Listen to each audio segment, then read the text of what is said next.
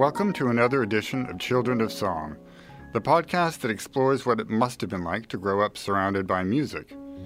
For those of you listening for the first time, we are speaking with artists whose parents made it big in the music or entertainment industry, or in today's case, someone who made it big herself as a young girl on the big stage of Broadway.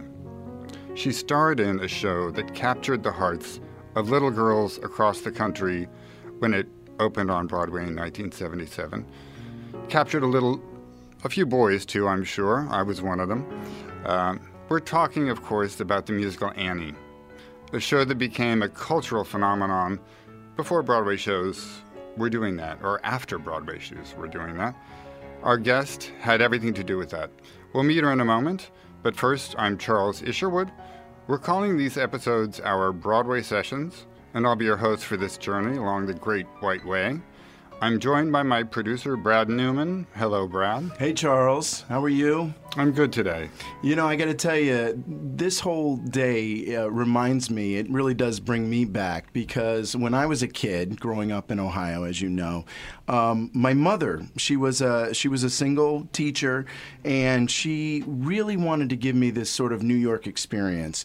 And I remember we came up for a weekend and we flew into LaGuardia. And here's this I mean, I grew up in a very, very, very small town, and I was just wowed by this city. And the first thing we did that first night was go see Annie. And it just so happened, I saw Allison Smith in the show.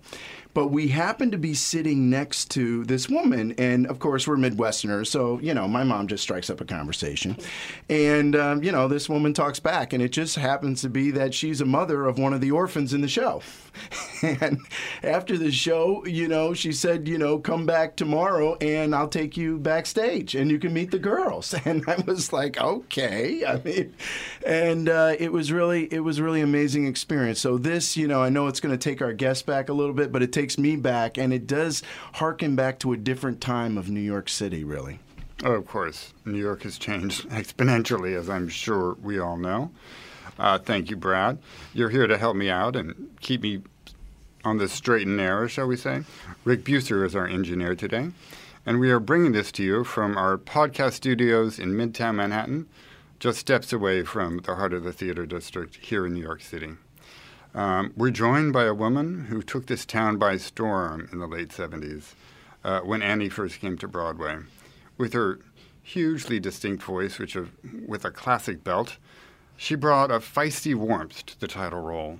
Um, it was a critically acclaimed performance, of course. She became the youngest performer ever to be nominated for a Tony in the Best Actress in a Musical category. Um, I think that's never been bested, I'm sure. Still running. Yeah. Almost 40 years. Possibly forever. um, whether it's fair or not, she became the Annie that everyone has been compared to since, which is uh, tough on them, maybe tough on you too. um, she went on to play several roles on Broadway, many in fact, and in regional theaters all over the place, and many diverse roles. Uh, she also has a cabaret act, which has gotten phenomenal reviews when she does it here in New York City, and I'm sure elsewhere. So, without further ado, please welcome the original Annie, Andrea McArdle, to the podcast. Welcome, Andrea. Thanks for having me. Well, we're very happy you're here. I did say original um, because you opened the show on Broadway, um, which was quite a thing, but there's a little fascinating backstory to that. Yeah, there is. Um, at the time, I was um, I was barely in the business, and I got very lucky very soon. Um, had about 30 commercials under my belt, and I got a contract role on Search for Tomorrow on CBS. And I had zero experience, but I happened to look just like the mother who was the villainess. So um, they kept waiting for me to mature so I could have a boyfriend, and it just didn't happen. And I used to be very upset about it. Turns out that would be the blessing that made me 13 and able to, to play Annie. I was abnormally small, short, and um, and really, I think what happens today is they have to take kids who are younger because kids are bigger.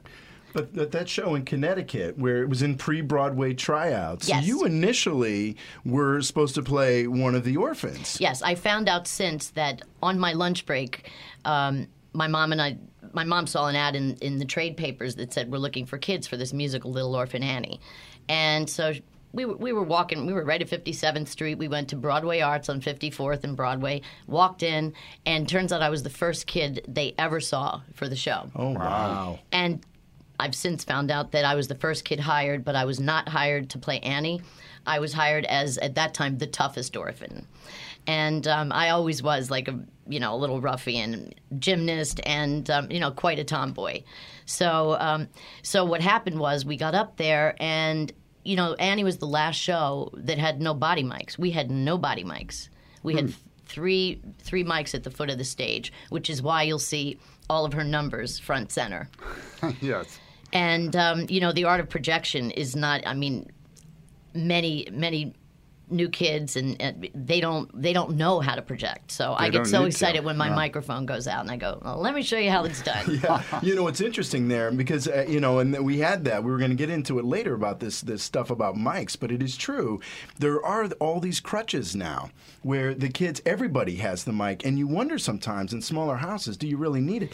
I mean, I remember it's a hard knock life, and I w- we we sat Deafening. It was deafening. It was deafening. I was three rows from the back, and I remember looking to my mother, and there were seven girls. I was like, "This is amazing!" It was almost like a punk rock concert. Those girls were so It loud. It was, yeah, it, it, it was, and I mean that that was my that was the most fun number to do in the show, Mm. bar none. Yeah, it's an hands down. explosive moment, and every, it's such a and it's powerful song and it, it's girls it's power and it's camaraderie and sisterhood and you know it was it was it never got anything less than you know Well, and it does give it the edge too, because you know when you see a lot of the marketing for Annie, you see the wig, and she's such a nice girl, and with a rich father, and it really does bring the edge, and you get to see that these are orphans, and this is a tough life, and they they are going without, and I think from an audience standpoint, it's that you need that to get to the other yeah side. Yeah, they had nothing but you know one of her famous lines is you know you got to have a dream and and that that's like her mantra her motto and and um, you know just incredibly sunny on the inside and she couldn't be broken which is you know it, it, it's cool. I mean it's fun to play. And um, but i was not um, hired for annie. And we got up there and then frank rich came up and i think killed the show. Um, it was very political the review. And the show really had a lot more political undertones in it oh, the original version. and, Yes, yes. I mean, we would have 17 or 30 pages of rewrites in in a day. Yeah, and um, Good thing you were young, and the brain exactly, is always that's working. exactly. I mean, we knew everybody's part, and that's kind of how they heard me sing alone because we were playing, you know, in the crawl space um, at, at the Goodspeed, which is tiny, Mm-hmm. by the orchestra pit, and the kids were like, "Okay, you do Hannigan this time, you do Daddy Warbucks, and you do Annie," and we would switch around, and we knew everybody's parts, like if they took too long with the beat, we'd say, "Oh, you're supposed to say." I mean, totally annoying. but um, they heard me singing down there, and all of a sudden, um, Martin Charnin was dating Mary Travers of Peter Paul, Peter Paul and Mary, and she heard me sing, and she was like, "This kid's got this crazy voice," it, you know. And then Mike Nichols kind of came in by accident with Diane Sawyer on their way back to the city, and I'm not quite sure how it happened because I was so young. And you know what? I've never really asked because it, you know, it was a golden moment, and um, and I'm very good friends with the beautiful girl Kristen Vigard, who became a big soap star. She did some Bacharach stuff and did Illeana Douglas's voice and Grace of My Heart, and and she's just, I mean, we all wanted to sound like her. She had a very different voice she ended up doing uh, Frank Mills and Hair right after that, so you can tell how different we were. But she she ended up coming back and understudied me on Broadway, Yes. and she was tremendously talented, very winsome and beautiful. Everything I wasn't, and so.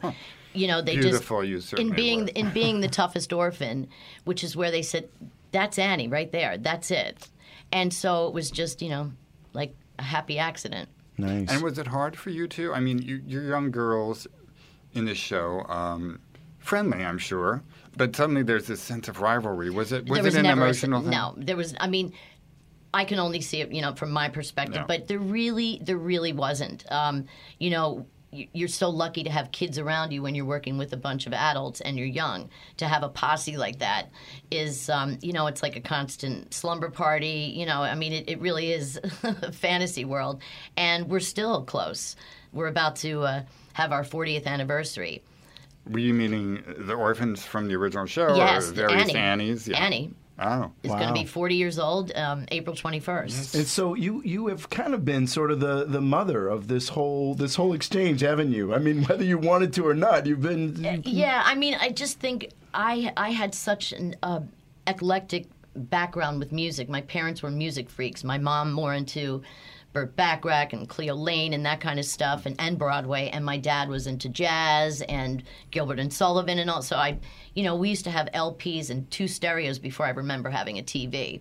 So that came from my parents, you know, and and um, we didn't have a lot of money, but I remember being the only kids, my brother and myself, at the Latin casino seeing uh, Sammy Davis and Frank Sinatra, like right at the end of the heyday of, of the clubs. So when did you know? Because obviously the show was a little bit in turmoil. They put you in the show, and it was only like a week and a half before it came to New York. I think. When did you know you had something special here?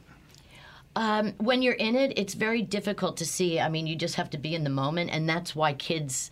That's why it's so easy when you're a child and doesn't necessarily transfer when you when you get older because, you know, kids are fearless, um, and when if you do anything when you're young that scares you, you're like through it already. It's like you know, it's like a it's like a notch on your belt or you know armor of sorts, and so it was nothing was ever hard for any of us, and and we went to school. I chose to go to school because I I didn't do well with you know one on one, and you know I I just going like that was was perfect for me. I started in TV, and once I did theater, I said, "Wow, you know, TV is hurry up and wait."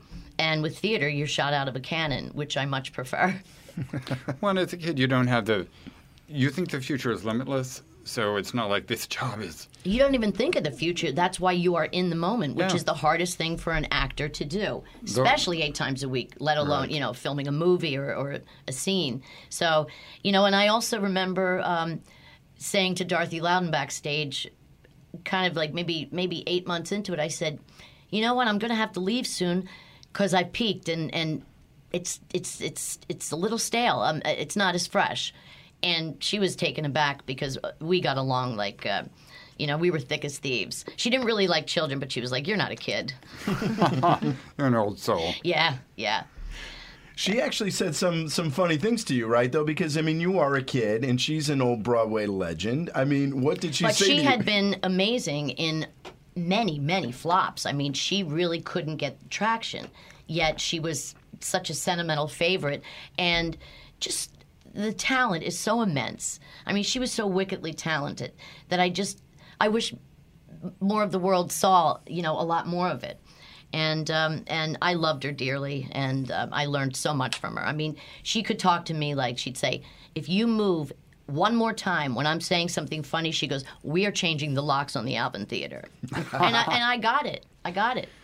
If she would squeeze me too hard, I had orphan steel toe boots, and she had Dearfoams on, and I would just kind of get just step on the foot a little bit, and it was unspoken. Did you did you learn also being around a pro like that because the timing is everything, and you can almost feel that if even if the joke is just a finger going up, that the finger goes up at the same time every night, and and it pops. They the audience will pop. she was she was on another level, uh, and she could cha- she changed. It was never exactly the same, and so me in seeing that when you're like a sponge is the way that I prefer to to approach a role, and so.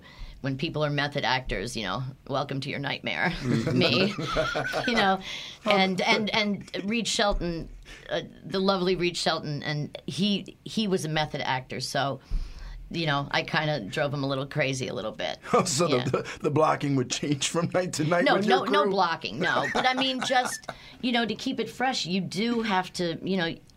I I realized like halfway through the show, like maybe. 10 months into the show I finally got the joke about the Duesenberg on the wall. Hmm. And and I was on stage and you know supposed to be a professional and I could not stop laughing. I couldn't make a fist. I was so weak. I was hysterical. And so written up to equity, you know, notes with the stage manager, but But it, it, it was, you know, New York in the 70s, it was perfectly filthy, dirty, and New Yorkers policed themselves. All that fun. Yeah, and I mean, you know, it's so hard to see it all cleaned up and 42nd Street. You know, is, is like um, you know the Short Hills Mall now or something. if that. yeah, right. Um, You and your parents, you know, this show hit. You were living in Philadelphia, you know, before this. And I guess you moved into the Howard Johnsons at some point. we did Avenue. because you know Mike Nichols and Lewis Allen, who presented the show, said you're not signing you're not signing a lease until the reviews until the New York Times comes out, and um, you know even though the word was you know building. pretty hot on the Yeah. street that this was this was it, and um, I was having a tutor at this time, and I it was in the middle of the school year, and she went out to get me and my friend Janine Ruane, who was the original July, who's also a Philadelphian, and I had, had water balloons. We filled balloons, and I threw them out the window. Which were only the kind that went back just enough to squeeze it through, and it hit the Broadway beat cop on the head. So I literally You looked got it down. in one. I look down and it's just like it is in the show, you know, with the Billy Club still. And all of a sudden we hear the knock on the door and we're hiding in the closet. And um, and they kicked us out of the hotel. So Really? yeah, I got thrown out of the hotel. You were a Broadway star. I was kind of proud. Homeless. Well, we, I wasn't yet. It was this, this was like a month away. Oh, I see. it was pending. well, he probably tells that story too, actually, if he ever figured it out. But Well, the ironic thing is that the man who was the Broadway beat cop, his son Brian McGee ended up being my husband's engineer for you know. I was married for 23 years, and so I worked in the studio all the time. and um, it, so it, it is a small world. It is. yeah, things come full circle in the strangest ways, as Yes. it turns out. Another fascinating story that I've read about is that uh, you know you opened in the show at the height of New York's nightlife. You know, Studio 54 was going strong. There were other clubs that were, you know, Regine, Regine's and Xenon or what I don't even know what the hell these are. I'm far too young. yes, But um, I'm fascinated that uh, in that day, what I've heard is that you were able, you were sort of the toasted, you knew celebrities but we town. didn't know it. So Oh. do you know what I mean? We we we just thought people were being nice to us. We had no idea. I mean, I was more upset about not getting to play Dorothy in The Wizard of Oz at my eighth grade school and having to be a flying monkey. And I was like, well, note to self, be better next time because we're not doing that again. Humbling, yes? yes, yes. So, um, but it turns out our our bouncer, our that was the first time they needed like they didn't have the barricades, but we needed like security at the mm-hmm. doors because people would just it was just like you know Grand Central there after the show, and he he was the head bouncer at Studio 54. His name was Big George, and he he was this beautiful man and he would say, "Yeah, come on over with the kids." So we'd be there with, you know, moms from Philly and Jersey in their polyester suits, and you know, Not exactly the Halston triple crowd. knit polyester, if you will, and uh, you know, me with like wig hair, and you know, just shag nasty kids, and we. Somebody just sent me pictures. One one time, it, we're doing like you know the '54 thing with Michael Jackson and Bianca Jagger and Andy Warhol, or like you know getting crazy on the floor, and it was a school night. I cherish that. I love it, you know. No drinking, nothing unsavory, just, you know, we'd go and dance, get our energy out, and, and go home. And we would do this like two, three times a week. Wow. Yeah. Wish we'd all could have been there. No matter how old you are, you still need to wind down after work. Well, well, that's that true. kind of work in particular. Yeah. Of course. Yeah, and I think what that did, I think I always was the type who would, you know, be an adrenaline junkie. But when that happened, it that was so outrageous that the hardest thing is to to stop. And I don't really think I've ever stopped since. You know, I mean, it's just You the way I like stopped going to 54, but.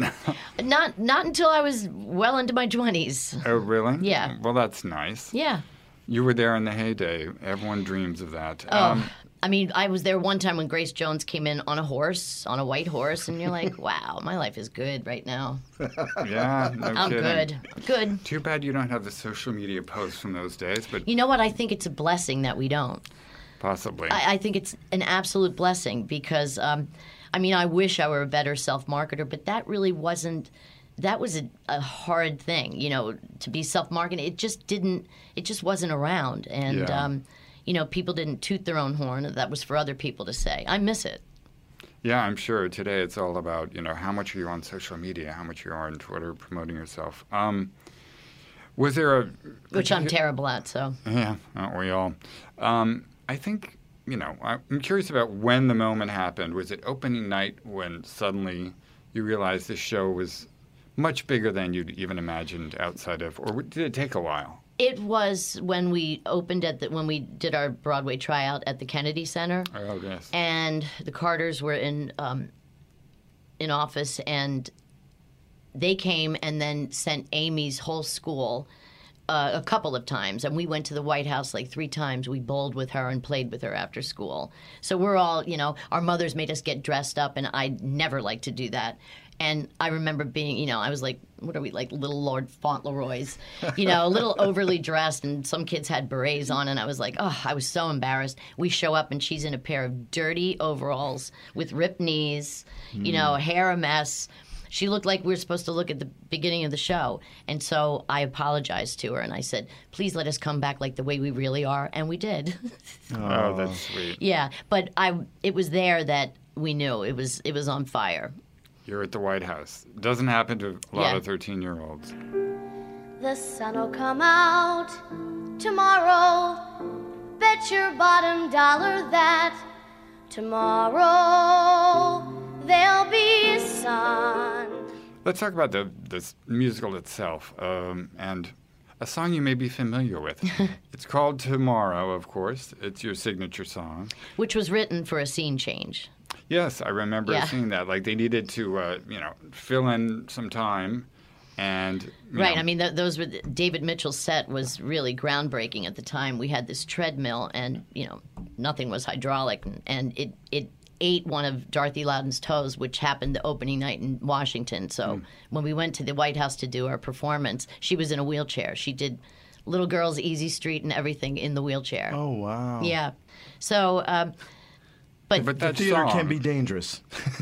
oh, I've, I've broken cheek, I've fractured cheekbones, uh, 20 bones in my foot. I've, I've had many. But in 45 years, I mean, it's par for the course. Right. So the song has become such an indelible song, but particularly in your renovation of it, because um, that's what I heard ceaselessly when I was listening to a cassette recorder, um, and it's an amazing interpretation for somebody that young. You had not only the breath control uh, to sustain these notes that are positively epic when you actually try to do them, which of course everyone did who sang, who listened to the damn thing. How much was that your inspiration, the inspiration of the moment, or were you rigorously trained to sing it in this precise way? I was barely trained at all. I mean, I had $6 a week lessons on Frankford Avenue in Philadelphia, um, not the most desirable place. And my singing teacher, Russ Faith, he, he, had, he was a terrific composer in the late 50s, did all of those Beach Blanket Bingo movies and Frankie Avalon and all that stuff. And he wrote a, a song for uh, Frank Sinatra, and he, he, he had his hands in, and, and in Nashville, he used to write um, anonymously. Tried to get me into country music so badly.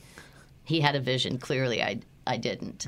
because I have, I do, I do, without the twang, I do, I do sing.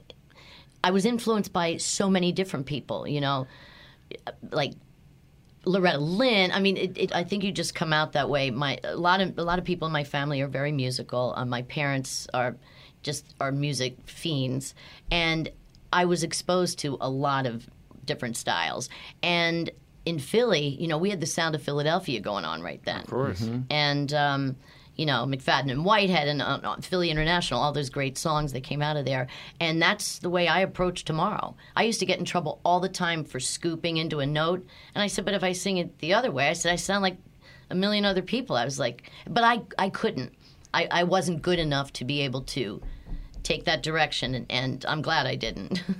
Yeah, because you, you know, went your own way. Even though at 13 you would be somebody who would naturally be afraid of bucking what people are telling you, but you also have confidence at that age, and you say, "This is the way I can do it. This is yeah, the way I want to do." I was too dumb to realize that I was like, you know, it could have been like, well, then we're putting somebody else Right. in. I, I, I had no clue. Well, those girls that followed you couldn't always keep that note. They would take a breath. there's one where you, uh, you know, at toward the end there, where you have to keep going, and it is, it's really pretty tough. Well- it's kind of like only you can do it. I was so in no, I mean they they all could do, but I was so inexperienced that I didn't understand when I would hold the note beyond where the cutoff was, and they'd say you have to cut off on six, and I said no, no, no, I'm not done yet. I have more. So I would keep going, so that some of those things they wrote in because I was so dumb, I didn't realize. Well, but it's also what made the the version so memorable, um, and you know everyone has been living with that particular version ever since. I just stick out my chin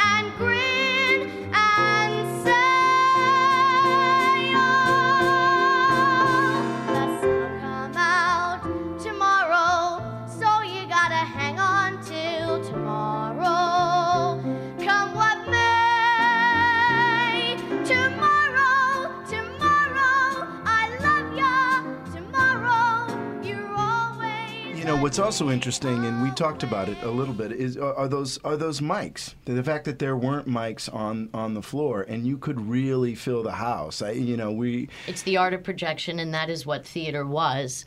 You know, you go back to Stanislavski and Shakespeare and all of all of that. I mean, your your instrument for speaking is is very important. I mean, we sing more correctly than we speak. I mean, for me personally, and a lot of others, it's not it's not the singing because then you then technique, you know, Kicks in more kicks easily. in, and and when you're speaking, it's it's it's a lot harder on your vocal cords. You know, and I had I had horrible, wicked sinus trouble and allergies. I got shots all my life. You know, was prone to bronchitis and asthma, but it gave me that little raspy, little gritty, kind of husky sound. And I kind of miss that when you go to Broadway now. I'll be honest, this idea that you can see something and it doesn't feel so artificialized with the mics. I mean, you get used to it. Listen, I'm not knocking Broadway. It's, It's- it was very hard for me to transfer to that because Oh. I, I would half sing and I would say, turn it down next to nothing. And then I had to do it my way. I remember playing Belle on Broadway, and it was so, the show was so overly amplified. Hmm. I have a big problem with everything being overly amplified, and we're just it, it's it's I mean it, it's one of my pet peeves. You, you lose the emotion sometimes in that. You know, you're trying to convey some emotion, and and, you, you and hear it. somebody else is in control. Right. When, when it when you know when when it's just you, it's it's your job. Uh, There's nobody mediating Exactly. how you're relating to the audience, how you're Exactly. connecting. Nobody with writing a reverb. I mean, you know, I mean, I don't. There's no room for like reverb in classic Broadway, in my opinion. Agreed. Now, of course, uh, tomorrow was you know a high point of the show for almost everyone, and it became a song that's much recorded in different ways. Um, but I wondered if for you that was always like, oh, I can't wait to have my big moment with tomorrow, or if you actually responded more to other moments in the show. Did you have more fun singing? I had a ball else? doing tomorrow because of of Sandy the dog, and I'm my mom and dad. We I don't remember even being two without having at least one or two dogs in our house all my life up to now. I have two dogs at the moment, and um, we got him. Uh, Billy Berloni, who's now won Tony Awards for all the incredible work he's done. Every dog, every animal that's used on Broadway, they're all rescues. And Sandy, Michael Price, who ran the Goodspeed Opera House, gave him 20 bucks to get a dog uh, at the pound. And Sandy, and there was 25, and Billy didn't have the extra $5, and they were going to put the dog to sleep in the morning. Oh my god! And so he he begged them, and so I mean he just he literally just escaped death, and this dog was, I it's so hard for me to even talk about the dog. He was just amazing, and I was the one who trained him from, you know, from the pound on, and so it took a long time. I mean, I used to have two hour sessions with him a day. So after I left the show, um, I couldn't go back into the theater during during the show because that dog knew the minute I would be backstage, and he walked off stage one time. He would really And come to literally, you. like, every "Uh, time uh, I uh." was on Johnny Carson and Merv Griffin and Mike Douglas and all that, he- Billy said he would literally go up to the TV and put his paws on there. I mean, he he knew. Wow. Yeah, yeah. He That's- was he was. They don't. They broke the mold with that one, and he did every show. you know, kids now do like Mondays and Wednesdays or like Tuesdays and Saturdays. I don't want anybody like I don't want to share a role. You know, even then, I mean, it wasn't that. I mean, I was never I was never um, motivated by you know the um, the glamour or or the notoriety. It's what I fought with most. It's the actual process from the beginning, the first sing through, the sits, pro- like all of that. It really is the process that that I truly love. But you wanted to work. I mean, isn't that interesting? The, the kids, we, we try to protect them because we, we don't want them to work too hard. But back in the day, It, kids I mean, worked. if you do something you like, it, it, you never consider it work, no matter how old you are. right. So, you know, Being out there on stage, why would you pass up that opportunity? I mean, it's like Ethel Merman. You know, that's what and she it's very different when when you're when you're in it. You know, um, you know, we we were we. I'm, I'm sure we were quite annoying to work with at times because we'd be, you know, we'd say, "Oh, Farrah Fawcett is is uh, third row center," and so we had this, you know, we had codes, third, you know, and we would we would do the codes, and so I'm supposed to be looking at, you know, Daddy Warbucks, and I'm like. You know, looking over One to see if Henry here. Winkler, right? and, oh, there's Paul McCartney. Oh, you know, I mean, we just had the craziest slew of celebrities. Jackie O came often. Um, you know, it was just it was it was like you know the thing. And there's a lovely photo of uh, Barbra Streisand with her curly hair on top, meeting you backstage, I presume. Yes, And, yes. Uh, and then she went on to record the song. It, well, that's what she had come backstage for. Ah. It's I, I found out then it was customary that if you're going to do somebody's signature song Mm. or one of their you know big songs, it's my only big song as of yet, but well, not over yet. She- but she asked. But she asked me permission, and I just I got hysterical giggling because I just was like the funniest thing in the world. I was like, "Why are you asking me?" you're Barbra Streisand. right, right. You know, I mean, all of us little girls learned with uh, "I'm the Greatest Star" is probably like my second or third song I ever learned. Mine too. Uh, um, what's interesting is that Annie was a phenomenon at a time in terms of a Broadway show, in a time where there weren't very many. Today, you know, every 10 years we still have one, a Book of Mormon or uh, uh, Hamilton is the most obvious. But Annie really was one of the pioneering ones that came along at a time when Broadway was, you know, a bit precarious. You know, Times Square had declined, as you Well, and your 13 guys who produced all of the mega hits of yesteryear were kind of a dying breed, and Yeah. the camps got smaller and smaller, and they weren't funding writers. The, the state of Broadway after Annie, even like 82, 83, Oh. was dismal. That's when they were going to tear all the theaters down.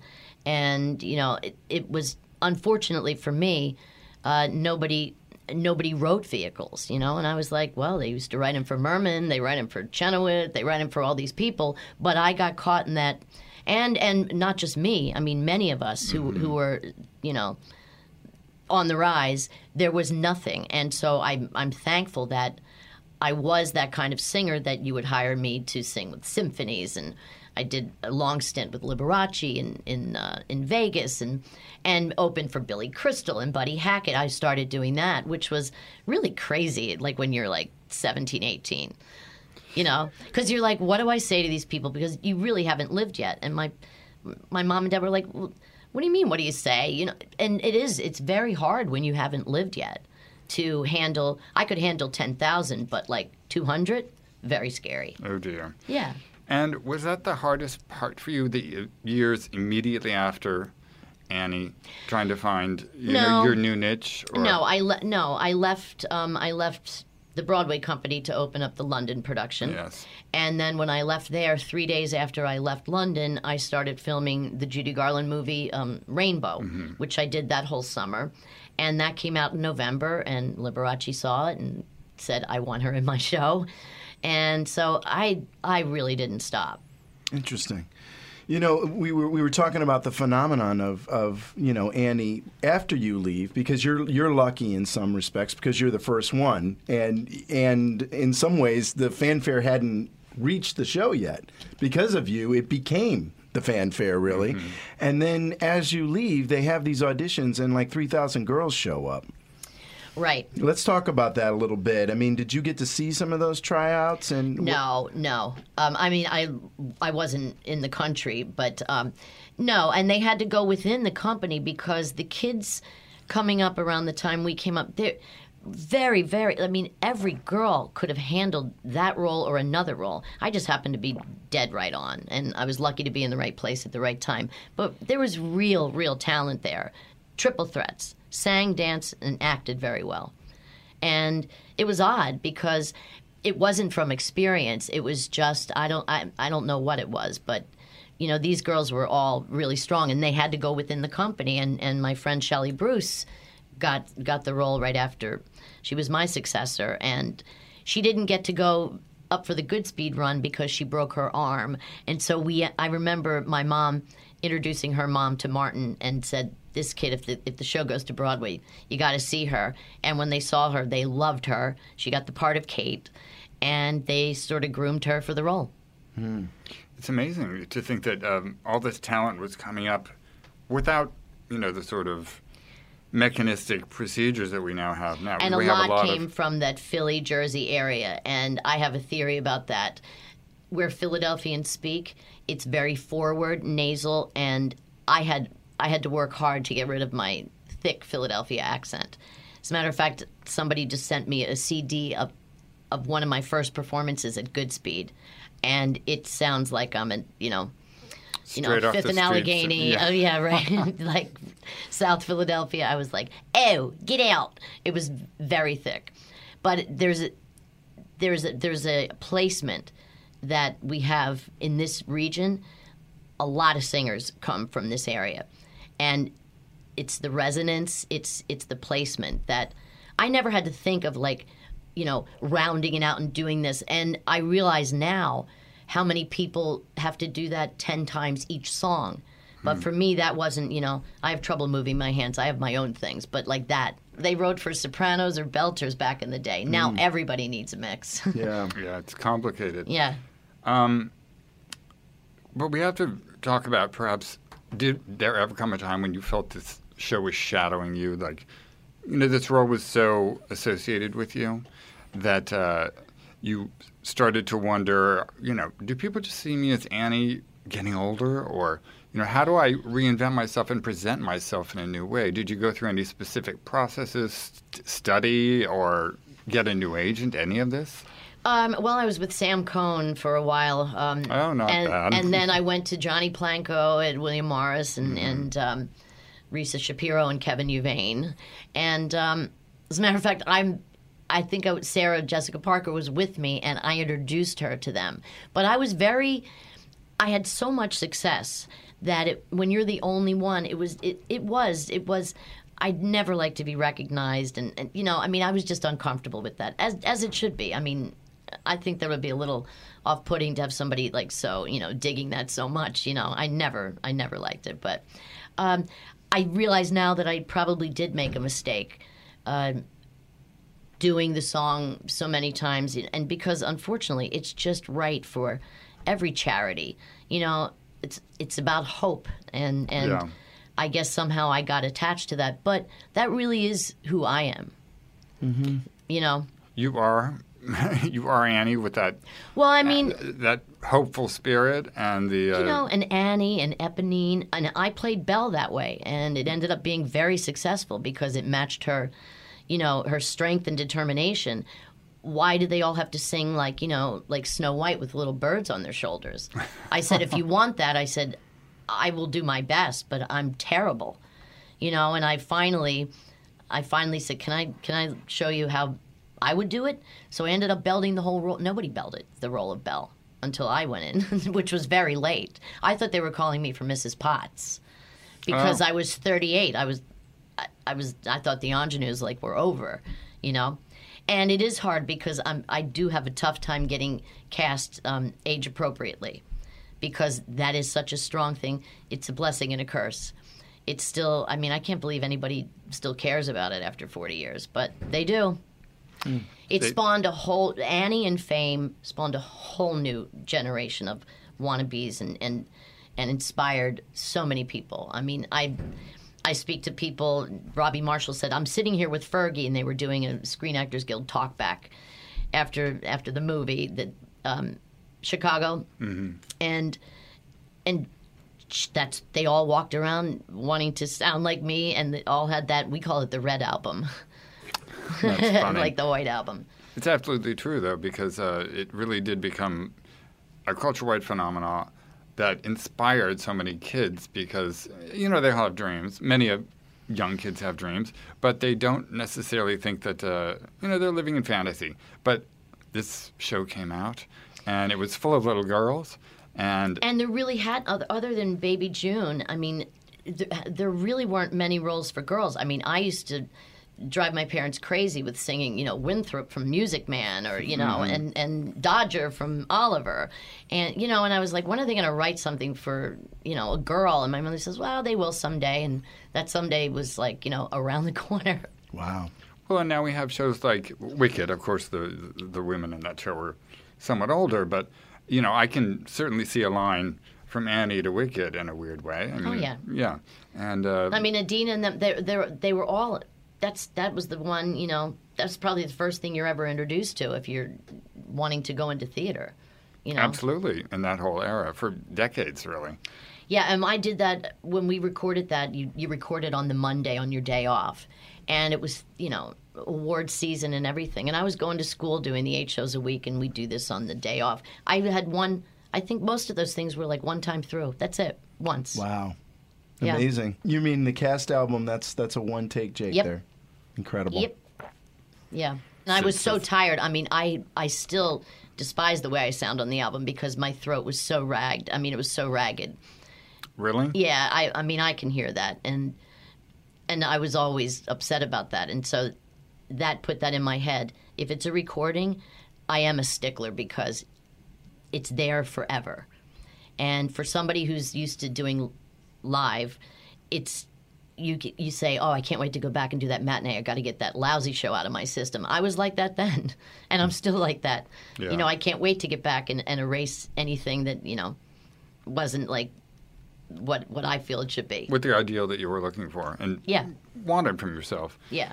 Um, it's interesting. uh, We read that you uh, came full circle with the show. At some point, you actually played Miss Hannigan, the uh, the bibulous uh, woman who ran the you know orphanage and hated little girls. It's a great role. It is a great role, and the first time I did it, I was like, "This isn't going to affect me." The minute I heard that, you know, in the beginning, and then heard somebody else being me, being, it wasn't. It wasn't an out of body experience. It just affected me so deeply that it was. I said, "I don't know if I'm going to be able to do this thing. I, I think this was a really bad idea." Oh, really? And once I got over, I did it in North Carolina, and it's like a 2,300 seat house, big house. You know, of course, there was you know not a ticket to be had, and um, the Today Show came down, and so they you know did a PR thing about it. But I think that's a role. I actually think that's a great role for me in the future. I mean, it should be now. Dorothy was 10, 15 years younger than me. You know, I'm 53, but they don't they don't see me as that. So Well, it's interesting It's you tough. say that because I think she's so brassy, and they wanted the kid to be brassy, and it would be interesting if you could see almost the similarities in the characters. I mean, I feel a great Annie. Many of them would be right for Hannigan. You know, yeah, Yeah, because they're both pretty tough dames. right? Which is why ages. I wanted. So when Les Miserables came out, and um, I really, I- all all my friends, we all wanted to be Eponine. I mean, I, I was too immature. I couldn't even think of Fantine. And when they called me to to join the Broadway production, I I was I said, please just consider me for Eponine. He said.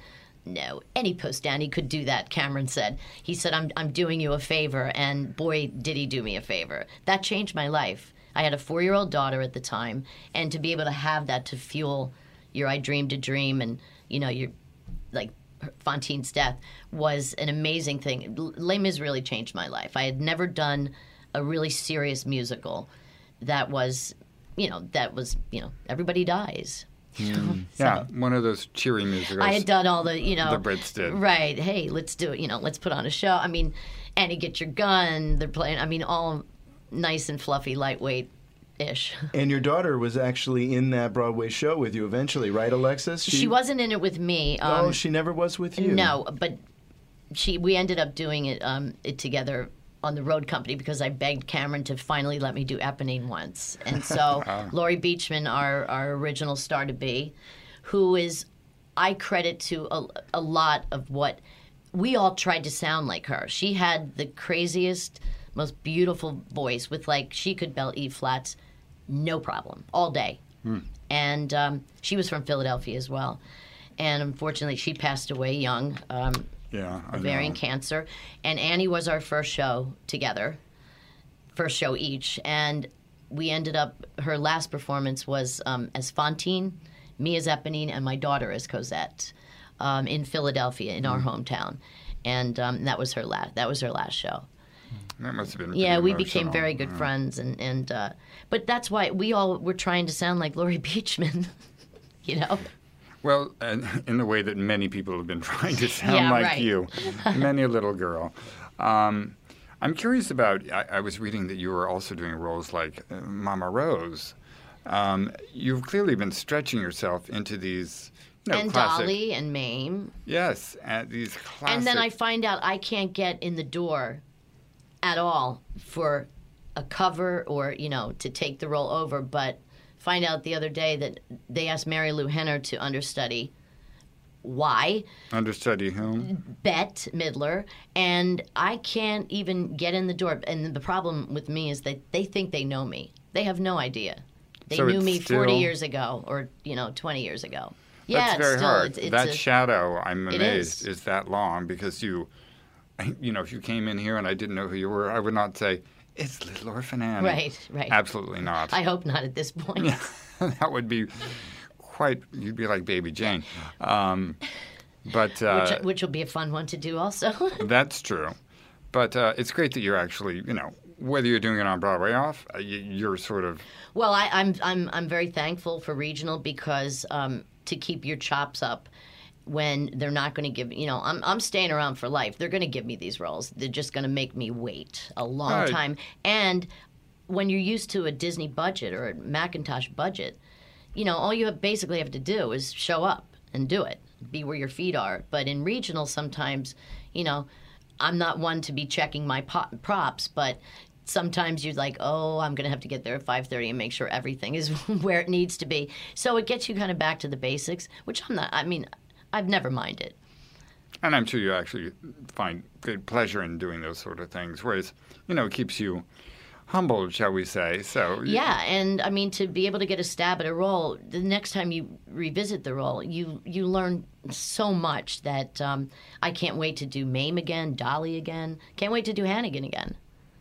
And at this point, you know, when you look back on uh, the whole Annie experience, which is, you know, been a whole part of your life, you know, you can't get away from it. Here we are talking about it all these years later, but we're having a great time. I am anyway. Um, Me too. Me too. Do, do you think that, um, you know, it's something that would have changed had your life gone in a different direction if you had not had the good fortune to have this? I think the better fortune would have been not to have had Annie because I was already in the business. I was already doing very well. And I have a feeling that had I not gotten that role, I would be a much bigger star today. Um, because they did want to give me a special Tony Award. You know how they give uh, Billy Elliot's and the Matildas these special Tony Awards? Right, for children. yeah. And what happened was, you can't be the title character and be nominated in supporting. But I wasn't supporting. Really, Dorothy Loudon was the supporting role. Yes. And for some reason, that really makes me. That really gets my goat. That that that was a Tony Award performance that I gave, and um, what I gave to theater is, you know, is still pertinent. I mean, it's it's still important. And um, my father said she's not a circus oddity, and you know she'll be up against you know like just the way everybody else is, staunch old Irishman, and um, and I wouldn't have wanted a special Tony Award. You know, you're you know you're an actor in a play, and you're an actress in a musical. You know, but she really should have been nominated in supporting, but they weren't. They weren't having that. Yeah, it's the Tony Award politics. This- But I, I, I was more concerned about meeting Barry Manilow um, and Jack Albertson. The sweet Jack Albertson saw me kind of down in the dumps at the Waldorf at the after party, and he and he said, "Listen, we lose lots of." Di-. And it, I wasn't upset about that at all. I was so happy for Dorothy. I was, you know. 13. I was innocent. Mm-hmm. And um, and I said, I'm not upset about that. I said, I just really want to meet Barry Manilow. and so I ended up meeting Barry Manilow. And for my 14th birthday, um, my stage manager knew his tour manager. And so he gave me um, one of Bagel, his beagle named Bagel. He gave me one of the puppies and named it P.S. because he was the runt of the litter. And so it was postscript. Oh, that's Yeah. lovely. Yeah, so uh, so that dog I had for 15 years. He ate seven sets of my retainers and one Thanksgiving turkey. And survived? Uh, yes, yes. Wow. That's one. That's one trooper dog. He's a, a regular Sandy. Yeah, yes. really is. Yeah. Um, one more thing. I, I had a favorite story that I read about you, or your experience. Um, you know, you had this trouble where you have this famous song that is always everyone says, okay, when is she singing tomorrow? When is it happening? If it's a cabaret show or whatever. And I, I remember uh, reading that, you know, a, a star who was in a similar position, Carol Channing, once said something to you that I think is a really profound and meaningful thing, and it? and probably helped you come to terms with how you I can't even tell you what a gift she gave me, and I was very, I was somewhat embarrassed by it because it was a lot. It was a lot of you know to handle, and um, and I was doing Jerry's Girls. It was a celebration of all of Jerry Herman's incredible music, and it was Carol Channing, Leslie Uggams, and myself. And that was my first adult role, um, you know, putting on a bugle beaded dress. I mean, this was all foreign to me.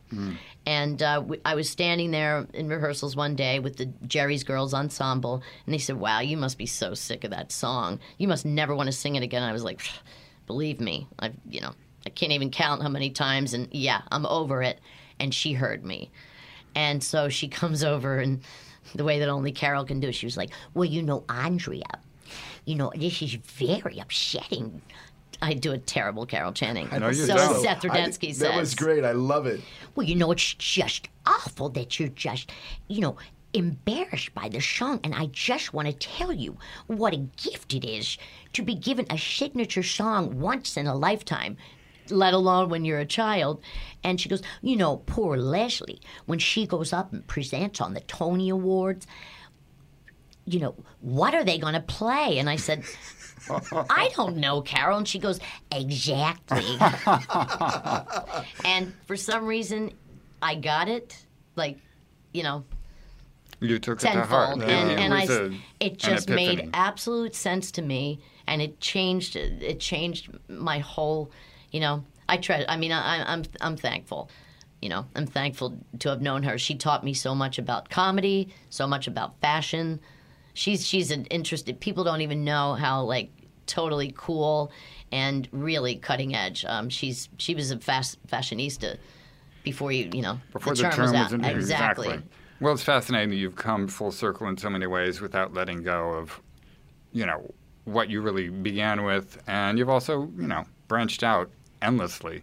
So uh, we are so grateful to be having you here today Yes, Thanks thank so you. much for Um, having me. because uh, you know both of us have kind of fascinating, fond memories. Mine was just you know listening to the tape recorder and singing every word along.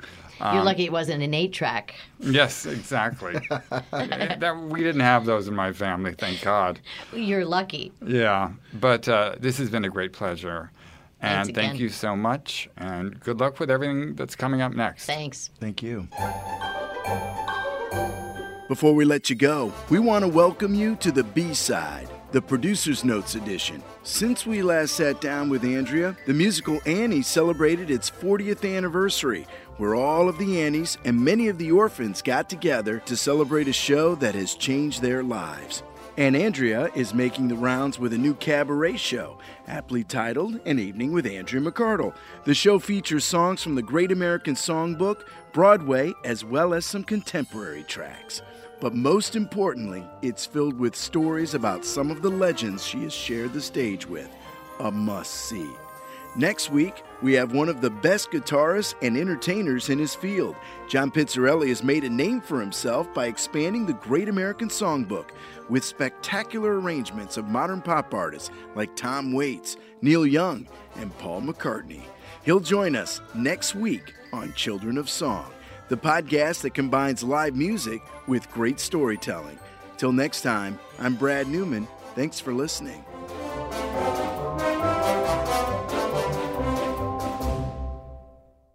I'm Charles Payne. Listen to my Unstoppable Prosperity podcast so I can get you making money right now. Whether stocks are hitting new all time highs or in free fall mode, opportunities abound. So, why are so many potential investors still sitting on the sidelines? In a new season of my podcast, I'm going to get you in the game. After 38 years on Wall Street, I'm ready to impart some lessons and get you invested in the greatest wealth generating machine in history. Listen anytime, everywhere at foxbusinesspodcast.com or wherever you listen to your favorite podcast. Listen to Fox News Podcast shows ad free on Fox News Podcast Plus, on Apple Podcast, Amazon Music with your Prime membership, or follow wherever you get your podcasts.